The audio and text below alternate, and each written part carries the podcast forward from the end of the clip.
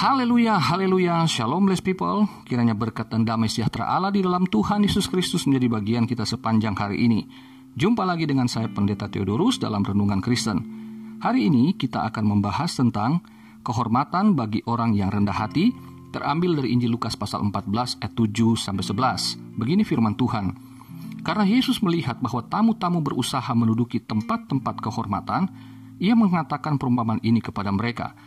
Kalau seorang mengundang engkau ke pesta perkawinan, janganlah duduk di tempat kehormatan, sebab mungkin orang itu telah mengundang seorang yang lebih terhormat daripadamu, supaya orang itu yang mengundang engkau dan dia jangan datang dan berkata kepadamu, berilah tempat ini kepada orang itu, lalu engkau dengan malu harus pergi duduk di tempat yang paling rendah. Tetapi apabila engkau diundang, pergilah duduk di tempat yang paling rendah.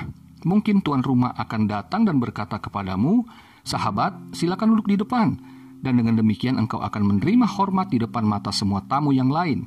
Sebab barang siapa meninggikan diri, ia akan direndahkan, dan barang siapa merendahkan diri, ia akan ditinggikan. Nah, blessed people, kita semua pasti pernah menghadiri pesta pernikahan atau pernah menyelenggarakan pesta pernikahan, entah pesta yang sederhana ataupun mewah.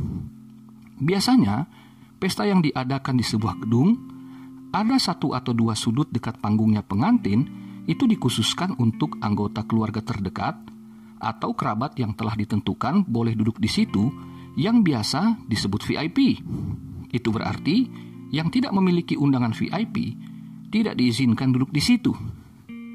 Dalam kisah yang hanya ditulis oleh Lukas tersebut, Yesus memberi perumpamaan setelah ia melihat tamu-tamu berusaha menduduki tempat-tempat kehormatan dia tuju. Peristiwa ini terjadi di rumah seorang pemimpin dari orang-orang Farisi yang mengundang Yesus dan para tamu untuk makan di rumahnya di ayat 1. Menurut budaya Yunani pada waktu itu, berbagai kategori tamu akan diatur untuk duduk di posisi yang berbeda dan bahkan jenis makanan akan berbeda tergantung pada tingkat kehormatan para tamu. Dan ini merupakan hal yang sangat presisius. Sampai kini pun begitu bukan? Nah, blessed people, dalam perumpamaan tersebut, Yesus sedang mengajari para tamu itu agar menjadi orang yang rendah hati. Rendah hati adalah kemampuan mengenali diri sendiri dan posisinya secara tepat, baik di mata Allah maupun di hadapan orang lain. Kerendahan hati berarti kita belajar jadi orang yang sadar diri dan tahu diri. Sikap rendah hati itulah yang membuat kita akan mendapatkan kehormatan dari Tuhan sebagai sebuah anugerah, bukan karena jasa kita. Bandingkan Amsal 25 ayat 6 sampai 7. Saudaraku, tanpa kita cari pun orang lain akan menghormati kita kalau kita memang pantas untuk menerimanya. Nah, saudaraku, saya punya kesaksian mengenai hal ini. Saya masih teringat 15 tahun yang lalu, tepatnya tahun 2006, di bulan Agustus, saya yang berkerinduan untuk ikut seminar, tapi nggak punya uang, saudara. Lalu kemudian, tiba-tiba saya dapat telepon untuk datang ke sebuah gereja yang besar di daerah Kemayoran. Saya nggak kenal orang-orang yang ada di sana, apalagi gembalanya. Tetapi herannya kemudian, saya dipertemukan dengan ibu gembala dari gereja tersebut, lalu beliau mengatakan bahwa saya entah siapa yang mengusulkan nama saya ada di barisan orang-orang yang sudah terdaftar untuk mengikuti seminar di Surabaya di satu gereja yang sangat besar yang saudara pasti tahulah gereja yang berkapasitas puluhan ribu orang itu. Saudara, ketika saya melihat brosurnya saya terkejut karena di sana tertulis tentang seminar internasional. Pembicaranya ada 5 sampai 6 orang yaitu pembicara-pembicara yang sangat populer, yang sangat terkenal. Saya sangat bersuka cita dan berterima kasih kepada Tuhan dan kepada gereja yang telah memberikan saya tiket itu. Lalu kemudian, setelah saya mendapatkan tiket, maka saya kemudian berdoa untuk ongkosnya, bagaimana ke Surabaya dan tinggalnya di mana. Tetapi kemudian saya dengan sederhana saja, saya merendahkan diri dengan kesungguhan, bukan sebagai satu sikap untuk seperti barter ya atau e, dalam hal berdagang begitu dengan Tuhan enggak. Tapi sungguh-sungguh saya berdoa ya Bapak, terima kasih karena sudah berikan saya tiket untuk berangkat untuk uh, sorry untuk ikut seminar tersebut dan sekarang saya percaya Bapak pasti menyediakan semua ongkosnya. Dan kalaupun Tuhan aku naik bis tanpa AC, tidak mengapa. Kalaupun harus tidur di lobi eh, gereja tersebut atau di mana pun asal diizinkan, saya siap. Yang penting Tuhan sudah buka jalan, maka saya sangat bersuka cita karena memang saya pengen ikut seminar.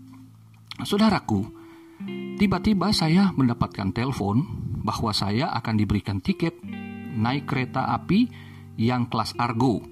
Lalu kemudian saya akan diberikan sebuah kamar hotel di Surabaya.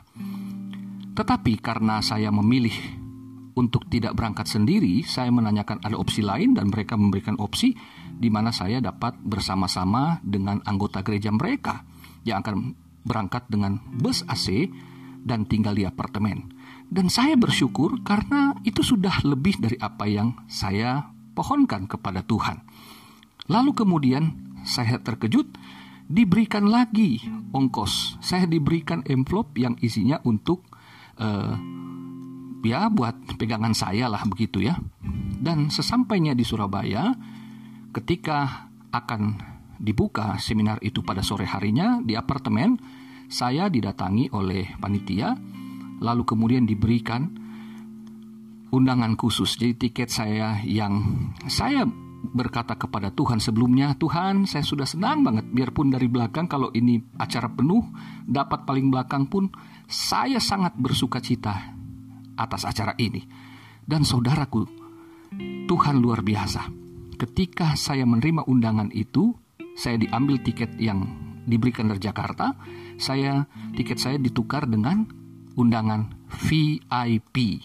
Dan kemudian saudaraku pada acara tersebut, saya diantarkan oleh pengantar tamu untuk duduk di barisan nomor dua dari depan, tepat di belakang para pembicara internasional tersebut. Artinya, selain pembicara, saya mendapat tempat duduk kehormatan di paling depan. Padahal saya seorang hamba Tuhan masih muda dan berlainan gereja, berlainan sinode dengan gereja yang memberikan saya fasilitas tersebut.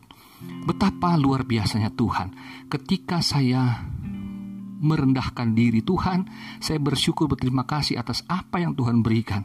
Meskipun saya mendapat tempat di paling belakang, meskipun saya akan nanti tidur di eh, di lobinya ataupun di emperan nggak apa-apa, naik bus juga yang non AC saya sudah bersuka cita bersyukur. Ternyata Tuhan berikan segalanya lebih dari apa yang saya bayangkan. Saudaraku yang terkasih, marilah kita bersikap demikian di hadapan Tuhan bukan untuk berpura-pura tapi dengan kesungguhan hati. Jika kita merindukan sesuatu, nyatakanlah dengan kerendahan hati. Kalau Tuhan berkenan, Tuhan berikan yang lebih baik dari apa yang kita pikirkan. Selamat beraktivitas, selamat bekerja. Tuhan Yesus memberkatimu. Haleluya, bless people.